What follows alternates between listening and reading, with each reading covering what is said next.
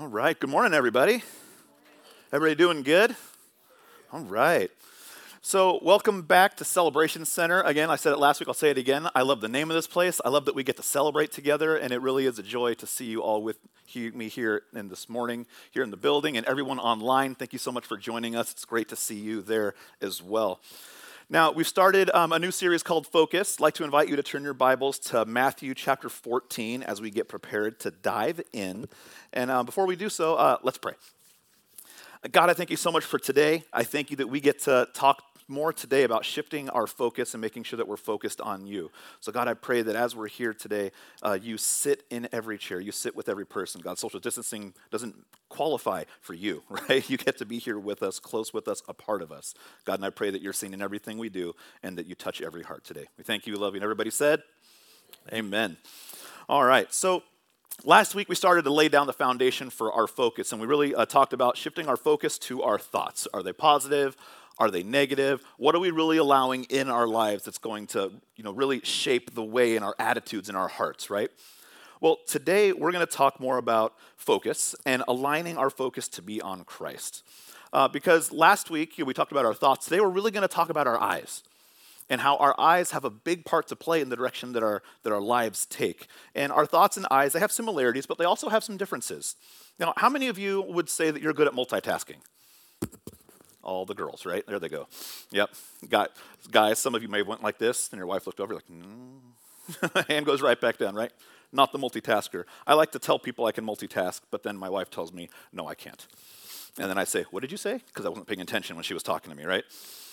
But truth is, you can't 100% multitask on two things at the same time, right? As good as you say you are, you can't give two things 100% of your focus you, you may think you're good at it and you can get two things done, but at one point, something's getting 80% of it, something's getting 20, something's getting 90, something's getting 10. Two things cannot get 100% all the time. One task is going to lose a little bit of your focus.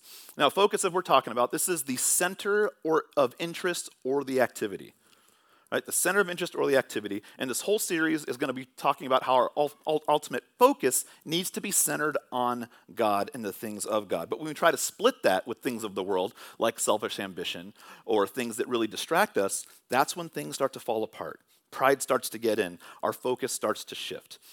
Now, sometimes it can be the slightest, smallest thing that maybe you didn't quite see because you weren't looking for it, and everything changed. So the shift of your focus can change everything in an instant. Shifting your focus, focus can change everything in an instant. And as you think about that, I actually have a, a, clip I want you guys to, to do and, and keep count the way he tells you to and see if you guys can do this. How many of you seen that video before so you knew the moonwalking bear was coming? Yeah, a couple of you. But, but it's crazy. I remember the first time I saw that, I rewound it to the beginning to make sure they weren't pulling my leg, right? It's like, no way and then it shows the moonwalking bear go through. But it's crazy how when they point out the bear, the next time you see that video, you will never not see that bear again if you ever see that video. Your focus will, you'll know what you're looking for and how it changes everything in the video. The point was not the passes of the ball, it was seeing something that you didn't even know was there in the first place. Shifting your focus can change everything in an instant, permanently as well. Now, when I lived in California, we also had a mountain. Know, crazy, right? We had a mountain. Now, in comparison, it is nothing compared to Mount Rainier. Absolutely nothing. And it's actually funny saying this mountain's name in church. It was Mount Diablo. Mount Devil, right? Mount Diablo. But I lived really close to this mountain. And every day on my way home from work, I would get off the freeway and I would drive alongside Mount Diablo. It wasn't too far away, it was right there. And it was pretty cool looking. And Mount Diablo is super fun to go up to. You get to drive up there, and you get to, there's a place called Rock City where you get to climb around. There are a lot of fun things to do on Mount Diablo. And we didn't have the phrase, she's out, because Mount Diablo, he was always out. He was always there. But my daughter Aurora always wanted to go back to Mount Diablo. She's like, we gotta go back. And she would say, Mountain Diablo. There was no mount, it was Mountain Diablo. Gotta go to Mountain Diablo. And so we're driving by this mountain all the time. And one day, I'm in the car by myself driving home, and I look over and I see the mountain, and I start to focus on the mountain. Driving, I'm like, we got to get up there. Aurora would have so much fun. And I'm totally just daydreaming on this mountain. And then I hear a screech. I then shift my focus where I should have been. The car in front of me hit their brakes. I hit my brakes, not quick enough. and I hit the car in front of me. No injuries, but I mean, other than the car. the car is a fender bender. But I remember thinking, oh no, my car is now hurt. I get out. Uh, the lady was okay. I was okay. We went on our day and everything, and it was, it was enough to where we had to file an insurance claim because there was damage to both of our cars. But at the same time, it was like, man, I got caught daydreaming. Why did this happen? I lost focus of what I should have been looking at, right? If I would have focused on the road in front of me, in that instant, everything would have changed. I would have been able, because she hit her brakes because the car in front of her swerved and hit his brakes, and I was the one that didn't react fast enough because I wasn't focused and I caused the accident. Now, if I had stayed focused, it could have turned out much different. Today, I want to look at a story in Scripture where we see a disciple, and most of us are familiar with this story, but we'll see how his shift in focus changed everything in that instant. Because today, it's all about focusing on Christ. Focusing on Christ. Now, this ultimately is where our focus should be from the get go, right? But as you're going to see in this story with Peter, he's going to lose focus and something's going to happen that we'll really unpack altogether today. So, Matthew chapter 14, we're going to be looking at verses 22 to 33, but we're going to break it down into chunks and talk about the chunks separately. So, Matthew 14, starting in 22, it says this Immediately, Jesus made the disciples get into the boat and go on ahead of him to the other side, while he dismissed the crowd. After he had dismissed them, he went up on a mountainside by himself to pray. Later that night, he was there alone, and the boat was already a considerable distance from land, buffeted by waves because the wind was against it. Now, early on in this passage, we see uh, Jesus, he asked the disciples, get into a boat, cross the lake. He had just finished feeding 5,000 people. So they do, right? They're, all right, Jesus, he says he'll catch up. It doesn't say how he got into the logistics of how he was going to catch up. He certainly didn't tell them what he was about to do next. But they're out on the water, and sure enough, what happens when your fearless leader sends you on by yourself? Disaster. Right? Disaster strikes. The wind comes and the waves come. Fear starts setting in for the disciples as the boat's getting tossed around, and Jesus is nowhere to be seen yet. Right? Can you imagine what's going through their minds? Where is our captain? Where is Jesus? He knew the storm was coming and he sent us out into it on purpose. There's probably someone on the boat shouting that out, right? But however, things don't exactly play out the way that even you may think, because when they see Jesus, what happens? They get even more scared. They see him on the water and they are freaked out. Verse starting in verse 25, it says this Shortly before dawn, Jesus went out to them walking on the lake. Just visualize that. In the middle of a storm, he's walking on the lake. When the disciples saw him walking on the lake, they were terrified. It's a ghost, they said, and they cried out in fear. But Jesus immediately said to them, Take courage, it is I. Don't be afraid. Now, back in, in Bible times, there, were there was lots of superstition when it came to shepherds and sheep, and then fishermen and boats on water. Lots of ghost stories on the seas. In fact, lots of unknown events in Bible times were attributed to people with ghost stories and superstitions. So when they see Jesus walking on the water, stories of ships lost on water, ghosts on the sea in the storms, this is what floods their minds. This is why they shout out, it's a ghost. It wasn't just a gut reaction like, what is it, a ghost? In their mind, this is a very logical, we hear about ghosts, there it is, and they are freaked out. And once Jesus starts speaking, what's the first thing he says? Don't be afraid. Don't be afraid. And this is such a, a key to our walk with Jesus. And it may seem obvious, but, but it's so, so key to the very things we deal with to be able to look and have Jesus tell us, hey, don't be afraid. Because there are lots of things that we get afraid of, right? We get, there's fears of failure, there's fear of change, fear of the unknown, fear of the future, fear of literally sinking in a storm that you are engulfed in right now in your life because you cannot see past what is going on in your moment. A storm of the world with no end or recovery in sight. And let me ask you this though when you're in a storm, maybe there's a lesson to learn. Ask yourself these questions Do you think there is any storm that touches your life that God doesn't know about? Do you think there's any storm in your life that touches you that God doesn't know about? Or, take it one step further, do you think there's any storm that touches your life that God cannot handle? Do you think there's anything in your life God cannot handle? Do you think there's any storm that touches your life that doesn't have a purpose? Anything that doesn't have a purpose? Do you think there is a storm that touches your life that shouldn't teach you something about you? You're shifting the focus and looking inward, right? Is there something that makes you look at you? And then this last one Do you think there's a storm that touches your life that shouldn't teach you something about your Lord? There's this great Charlie Brown comic strip where it shows Charlie building this massive sandcastle on the beach. And he's standing there, and in one frame, he's standing there just looking at his glorious sandcastle. If you ever spent, you know, a lot of time building a sandcastle, you have the sense of pride, right? Look at this thing. And in the next scene, a wave comes, takes the whole castle out, and it goes back, and then you see Charlie Brown just standing there with nothing. And I love the caption. He says, I know there's a lesson in this, but I'm not sure what it is. Sometimes maybe that's you. You think something just came and hit you hard, but in that moment, it comes to shifting the focus, right? Saying, okay, it's not why did this happen? It's what am I supposed to learn from this? What, what am I now to say? All right, all right, God, that just happened. I believe you're a part of all these things. So what now am I supposed to take from this instead of wallowing in fear of what just happened? I believe that when it comes to focusing completely in Christ, there are lessons that we can all focus on, things we can all learn about um, ourselves and about God and what's happening in our lives because. because he has a part of all these things. And I think that as we focus on these lessons, we'll see there are things that do not have a place for us because they will cause us to shift our focus off of him. And the first one is fear. I believe in our lives, there's no place for fear. No place for fear. Now, Jesus sought the, this immediate uh, attention, this immediate detail with his disciples, right? They're freaking out, the boat's tossing, and he says, Do not be afraid. And there's a significant reason as to why they were simply asked to do this, is because they were in the middle of literally a lack of the presence of Jesus. They were looking around their boat, looking around, and they saw that he was not there, at least physically, and they were freaking out. They didn't have direction.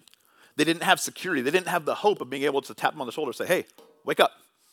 we're, we're in a storm right now. They were afraid for their very lives because the one who had told them to go do something, they weren't looking at anymore. And this seems like a logical reaction, right? When, when panic sets in, to, you know, you, you, when you don't have a savior to turn to, this is where it goes. Without your ultimate hope, without the person who can hold security, that's where we can tend to go, which is why it's so important in these moments to keep our focus on Him. Because in these moments where we lose control, where we say, man, I don't know how we're going to get through this, all seems lost. If you're not looking at Him, you'll start acting like all is lost. And you'll make decisions that will lead to all being lost instead of someone who can lead you to ultimate life and hope. We can't focus on the problem, we have to focus on the problem solver. Don't focus on the problem, focus on the problem solver. And maybe you've been there before. Um, I know most of you most likely have been there before. You're, you're engulfed so much in something that that is all consuming to your focus. How do I fix this? How, what is going on right now that you can't see outside of anything else because you are focused on the problem and you're not really looking at what is Jesus going to do in you through this problem? How is Jesus going to get you out of this problem for his glory? And how is it going to enhance things for you because you trusted him? And it's hard to focus that way sometimes. I know in my life, this is a, it's a hard story for me to share. Um, when I was in the second grade, I had a little brother that was born. His name was Casey. And he was two years old, so now going to the fourth grade. Casey's two years old, but when he was born, the doctors told my parents a few, few months after he was born, he was born with a very rare syndrome. And Casey, they said, would never be able to talk. He would never be able to walk. He couldn't even eat. Uh, he had a feeding tube that was put in. And they said he would have seizures. He had a, it, it's, it sounds bad. It was, it was an ordeal that we went through with Casey and he had a suction tube that we would have to put in his throat if he started coughing on saliva because he, he couldn't do much. And, but he wasn't a vegetable per se. But, um, but Casey, one of the things I loved about my little brother Casey was his smile. It was the best. And when we would go and see him and we'd lay down next to him, he would have the biggest smile and he would light up. And so much joy came from this little, this little two year old boy. Except when my sister practiced the violin, there was no smiling, there was no joy for Casey. Other than that, Casey was just joy. Now, when he was two years old, he got pneumonia. And because of his syndrome, pneumonia ultimately led him to be with Jesus.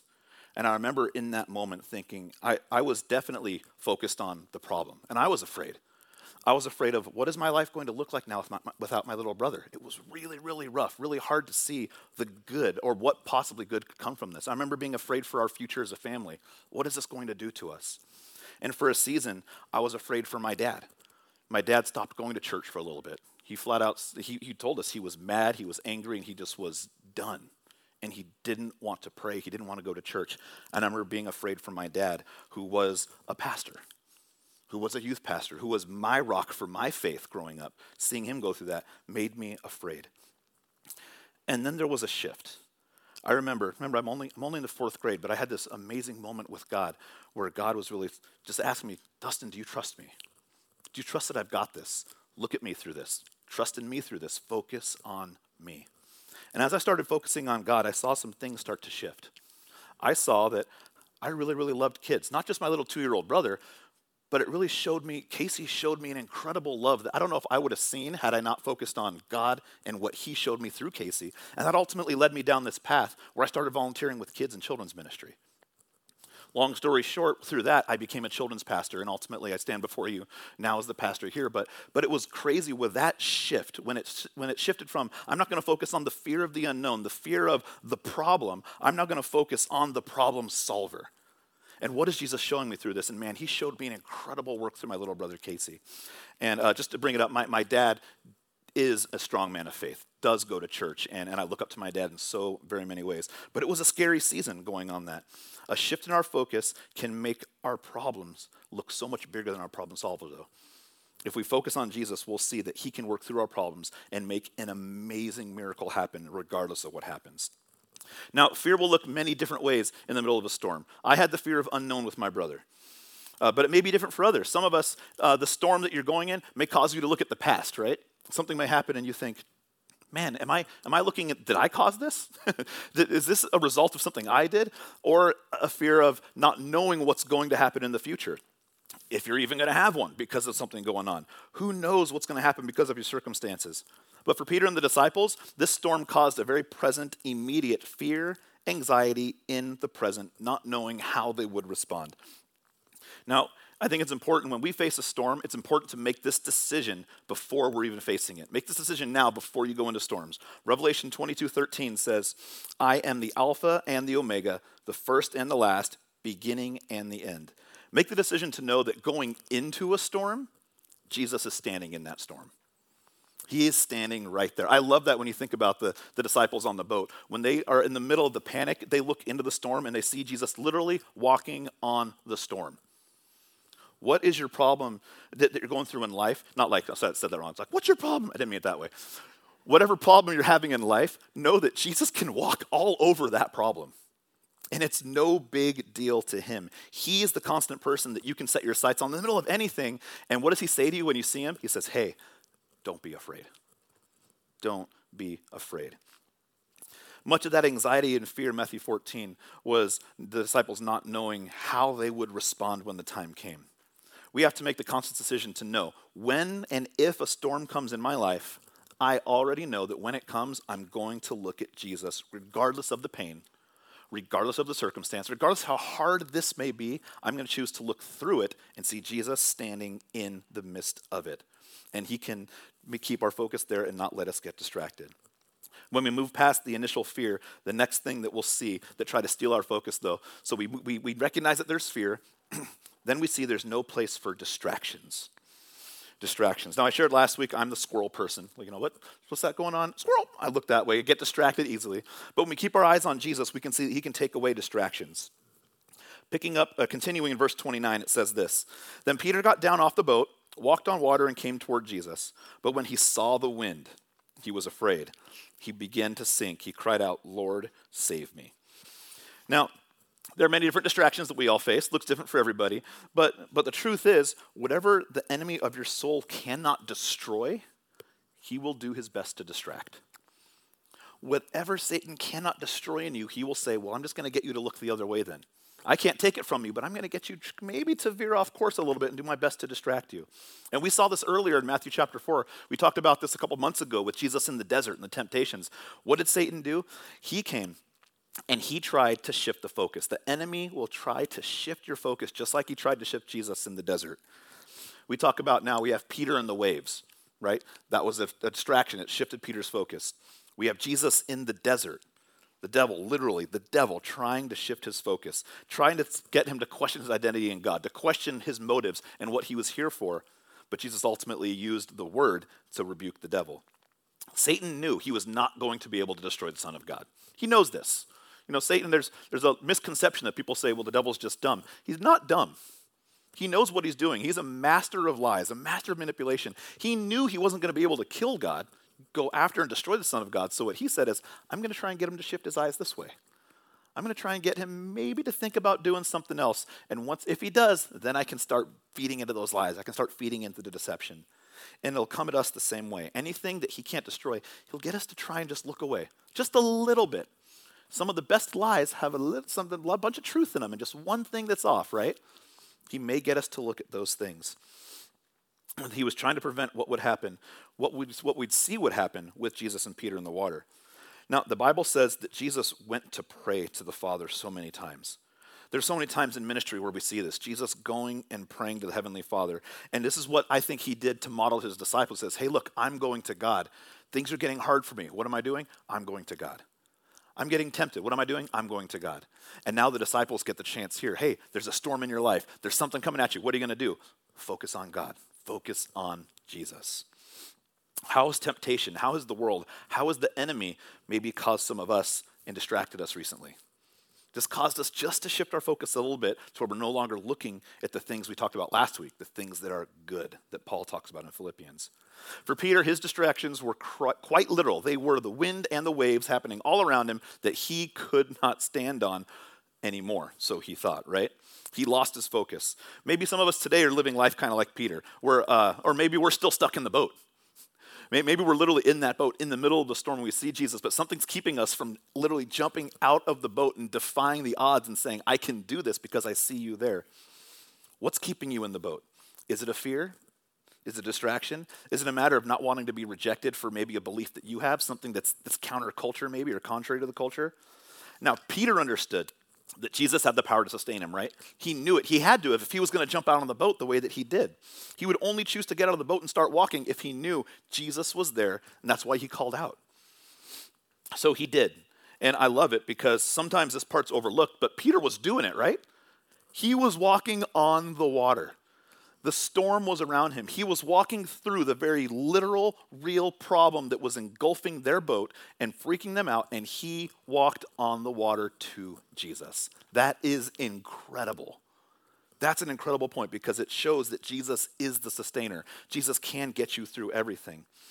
And then he looked left. Then he looked right. He saw the waves, saw the wind, and he went to find Nemo, right? Just glub, glub, went down. He freaked out because he got distracted. Now, for him, it was those little winds and waves. For us, winds and waves can be a metaphor for so many things that we go on. Maybe it's a relationship. For others, maybe it's a website that you go to to get temporary satisfaction. Maybe it's COVID. Maybe it's politics. It's protests, things that get you to say, I'm no longer focused on Jesus. I'm now focused on other things. My eyes, quite literally, my eyes are looking elsewhere and not looking at Him. and don't get me wrong, guys. I think paying attention to the, the, social injustices, paying attention to what's going on politically, I think paying attention and being involved in politics is very, very important. But I do think what would happen if we looked through politics, if we looked at people, we looked at protests, we looked at all these different circumstances through a biblical lens, if we literally looked at it through the eyes of Jesus, how would it change our attitudes with it? How would it change our responses with it? How would it change our hearts? How would it change our interactions with people that don't align with us? If we can disagree, but we can still come at people through the eyes and heart of Jesus. I think when we decide to let our focus be on Him, when we filter our eyes and our gaze through Him, we can walk through incredible storms. And I'll tell you what will happen. When we start doing this, when we see people, we don't just see someone who we disagree with. We don't just see someone who's going through a different phase in life. We see a child of God. We see someone who Jesus was on that cross for, said, I died for that person. Maybe they don't align with you. You agree differently. That's okay. I died for them too. And we start to let that be what drives our conversations. The love that Jesus has for his people, that becomes our motivator for building relationships with people that are far from God, people that we don't know, people that are different than us. It becomes the all encompassing love that floods our hearts. We feel compassion, we feel empathy, and we feel love. When Jesus is the filter that we communicate through, when our focus is always on him we find that He sustains through the hardships, He sustains through the difficulties, He sustains through the distractions, and we're able always to see Him. Now, in reality, we all have different life circumstances that, that may distract us from our true source, and we can end up sinking sometimes, kind of like Peter did, right? Because where our eyes go, our minds go. Where our eyes go, our minds go, and ultimately our hearts, our bodies, our attitude, the rest of us is soon to follow. But I love what happens with Peter here. He starts to sink, but what we see is that Jesus will catch you when you cry out to him in the midst of the distractions, in the midst of where your eyes go, and, and when the world just seems like it's going to suck you down and you're going to sink in this storm, when you cry out to Jesus, he will catch you. The Bible says he sank, he cried out, and Jesus saved him.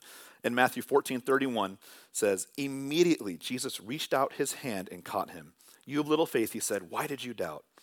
And that is, this is very profound, right? Peter was doing it. He walked on the water. When he shifted, he sank, but he cried out and Jesus saved him. You know what the greatest part of this thing is? As Peter is sinking, guess who's not sinking? Jesus is not sinking. As Peter is full of doubt, guess who's not full of doubt in slightest? Jesus, right? When we start to let the world, or we shift our focus and we literally sink into these problems, He is still standing on those problems. He is still the one that is standing up saying, I've got you.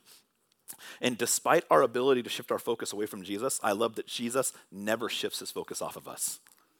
Peter looked left, Peter left right, Peter sank, and where was Jesus? Right there. Peter cried out. Jesus was looking at him the whole time. Said, I've got you. And he pulled him up out of the water. Romans 5 8 says, But God shows his love for us that while we were still sinners, Christ died for us. If we can be sinners and know that while we are still sinners, God is still right there looking at you, pursuing you, not taking his focus off of you, man, that is an incredible comfort for me. And it knows that when he's focused on me, all I have to do is shift my gaze and I can be totally focused on him and we can see each other and meet each other in that storm. And Jesus doesn't just catch Peter. This is great too. He doesn't just catch Peter and like drag him through the water back to the boat, right? doesn't say that, you know, he goes down and starts dunking Peter. Peter, why did you do that? A few dunks and then bring you back up. No, it says he catches him and pulls him up. Jesus pulls him back up and gets him to the boat. This does not mean Jesus is going to let you watch you wallow in your problem watch you writhe in self pity. He literally, when you cry out, He can lift you up and walk on that problem with you and show you that He is still God. He is still in charge and He is bigger than whatever is causing you to sink in that moment. When you cry out, not only let Him catch you, let Him carry you. Let him pick you up. Let him carry you out of that storm and then see what he's doing in your life because of it. After pulling him up out of the water, Jesus calls out, I think, the third reason that we may find ourselves losing focus on Christ, and that is doubt. Jesus says that. He says, Why did you doubt? Doubt, hesitation, or disbelief is, is very common, right? I don't think there's anyone here in their life where they wouldn't say they didn't have their doubts on something. Even in your walk with, with Christ, right? People have their struggles with their, their faith, and they have moments where I say, God, are you even really there? Can you really hear me? I know that with, with my brother Casey, that was a very real question that, that I asked, and I know that many members of my family asked, like, God, where are you? What, what is this? You know, I, I believe that you can heal. I believe you can restore. Why not my brother?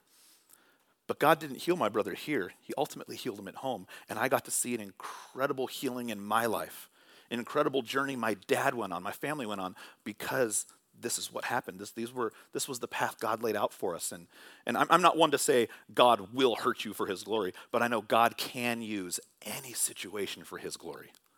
And he, sure enough, allowed us to take our doubt, cast it aside, and show the reassurance because of the cards that were dealt for us in our life.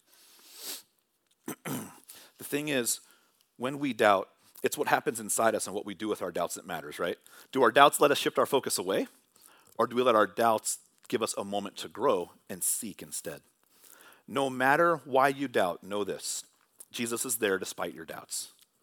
Jesus is there despite your doubts. Peter had faith initially, right? He walked on the water, he stepped out of the boat, he saw Jesus. When he saw the waves, he got distracted, the doubts came in, and that's when he sank, right? He started questioning whether or not this could actually be happening, whether that was really Jesus in the storm, whether this was really possible, and that's when things went south for him, and he began to sink. He was doing it until the doubt of his reality set in. Scripture talks about other people that doubt. The famous one we learn about in children's ministry is doubting Thomas. Right? A lot of us, if you grew up in church, you hear the story of doubting Thomas. He refused to believe Jesus rose from the dead again. He's like, nope, nope, this is impossible. I do not believe it until I see and touch the, the holes in his hands and his side. I don't believe it's him. But just like Peter doubted, Jesus showed up to Thomas. And Thomas was reassured and allowed him to shift his focus. There's a common theme in these stories, right? Peter doubts, he cries out to Jesus, and Jesus comes to him. Thomas doubts. He stays in pursuit, though. Thomas doesn't run away. What Thomas does is he stays with the disciples because when Jesus appeared, he was actually with them in the upper room still. He was still praying and waiting to see what had happened. So he hadn't abandoned and he, hadn't, you know, pardon the reference in the story, but he hadn't jumped ship, right? He's still going forward. And Jesus shows up to him and says, Hey, look at me. Shift your focus to me. Look what I can do. And then Thomas believes and his faith is restored. On the flip side to that, maybe you're at a point where you are jumping ship Talked about this one a few weeks ago too. After Jesus was crucified, there were two people that did. They were on their way out of Jerusalem. They had abandoned all hope. They said, We are out. Jesus is dead. We are gone. They were encompassed with a life changing doubt. Who shows up on the road? Jesus. He meets them on the road, and he allows, when he reveals himself to them, they turn around and they go back to Jerusalem. And all that to say, whether you are still in the boat because you have your doubts, whether you jumped off the boat and then you had doubts, whether you have doubts that are turning you away, Jesus is in all of these areas. He is in every single encompassing part of your life where you say, I have doubts here, I have doubts there, I have doubts there. Jesus goes, Look, I'm here, I'm here, I'm here, I'm there. I'm at the beginning, I'm at the end. No matter where you are in your walk, no matter where you're struggling with your doubts, what distractions you have, what fears you have, He is right there.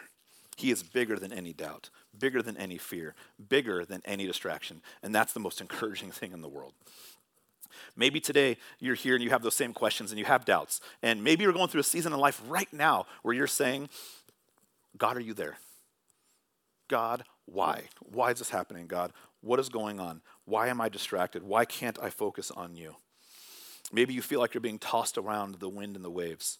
Maybe you're distracted by the trouble you see all around you, and it's just causing you to feel distracted because of everything else. You just can't quiet down the world and focus. And your question is just why? Psalm 46 1 says, God is our refuge and strength, a very present help in trouble. I love this because this verse comes out long before Jesus is here on earth and in the picture. Long before he comes into the scene, the Bible promises God is our strength and refuge, always ready to help in times of trouble. In Peter's scenario, Jesus was right there, close to him. But even in close proximity, Peter still shifted. But even in the shift, Jesus still held. I wonder if uh, maybe today, maybe we, we lose our focus on Christ because we, we're convinced in our situation that He is not there. Maybe you could have gotten to that point where you say, This is too big and I just don't see Him here. But I believe through the power of the Holy Spirit, Jesus is closer to you today than you may realize. Jesus is closer, and He's a bigger part of every problem, a bigger part in every problem than you may ever realize just because you're not looking for Him in there and trusting that He is a part of what's going on. I believe Jesus is close. And I believe that the key to be able to see through the storm, through the waves, through the trials, through the tribulations, through the masks, through COVID, knowing that Jesus is there, Jesus is here. God was, God is, God will always be the answer but seeing him will ultimately take a shift in our focus. What are we going to look at? Are we going to look at the problem or the problem solver?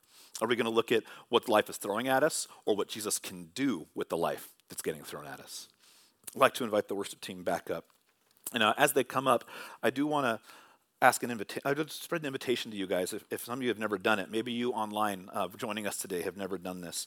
Maybe some of you have given your life to Christ and you are looking at him and you know that he is the focus. He is the one that can take you from point A to point B in an incredible way. But maybe you haven't done that yet. Maybe there's a stirring inside you. Maybe, maybe there's something in nudging you and you say, you know what, I, I, I really haven't taken this step yet. Maybe I really haven't decided that Jesus is my focus. Jesus needs to be my focus. He needs to be the one that I decide he is the Lord of my life. I want to give you just an invitation uh, to pray today and receive God, to say, God, I give my life to you and let you be the focus. The world's not my focus. Nothing else in the world can fill a hole in my life that maybe I, I think is there because I want to see you fill that hole because He's the only one that can. I want you to pray with me today, or if you're online, uh, click the prayer button. and someone can pray with you online and, and chat with you and talk you through you giving your life to Christ. But if you, if you haven't done that, I'm going to pray today and I invite you to pray with me as we close, just allowing Jesus to come in, to be the Lord, to be our ultimate focus. Knowing life gets hard. Sometimes you may feel like life is all good, but guarantee you it's going to get hard. And life sometimes will get even harder. But never forget that in the hard, in the fear, in the storm, focus on Jesus. Peter knew the only way to stepping out on the boat was to focus on Jesus. And it was going good as long as he had his sights set on him. Let Jesus be our focus. Let Jesus be the reason that we get through everything and shift to him. Would you pray with me? God, I thank you so much for today. And God, uh, I pray for anybody here maybe that hasn't decided yet to, to make you the ultimate focus of their life. God, I pray for, for those people that they would pray with me when I say, God, we believe in you. God, we, we admit that, that we fault, that we sin, we get distracted, we, we fall short. God, because we are human and we are born into sin, but God, we admit that we mess up. God, we believe that Jesus is the Son of God. We believe that he came, lived that life. God, that he lived the perfect life. He died for our sins on that cross, erasing our sins and rewriting our eternity. God, and we choose to follow him. God, choose to make him the ultimate focus of our life. Choose to make him the one that we follow every day, the, the Lord and the Savior, the lover of our souls. God, we choose to follow his ways because that is the best focus we could ever have. So, God, we thank you. We thank you for this life we have in you. If people prayed that today, God, we thank you for the new life that they have in you and that we get to celebrate a life focused solely on Jesus. We thank you. We love you. And everybody said, Amen.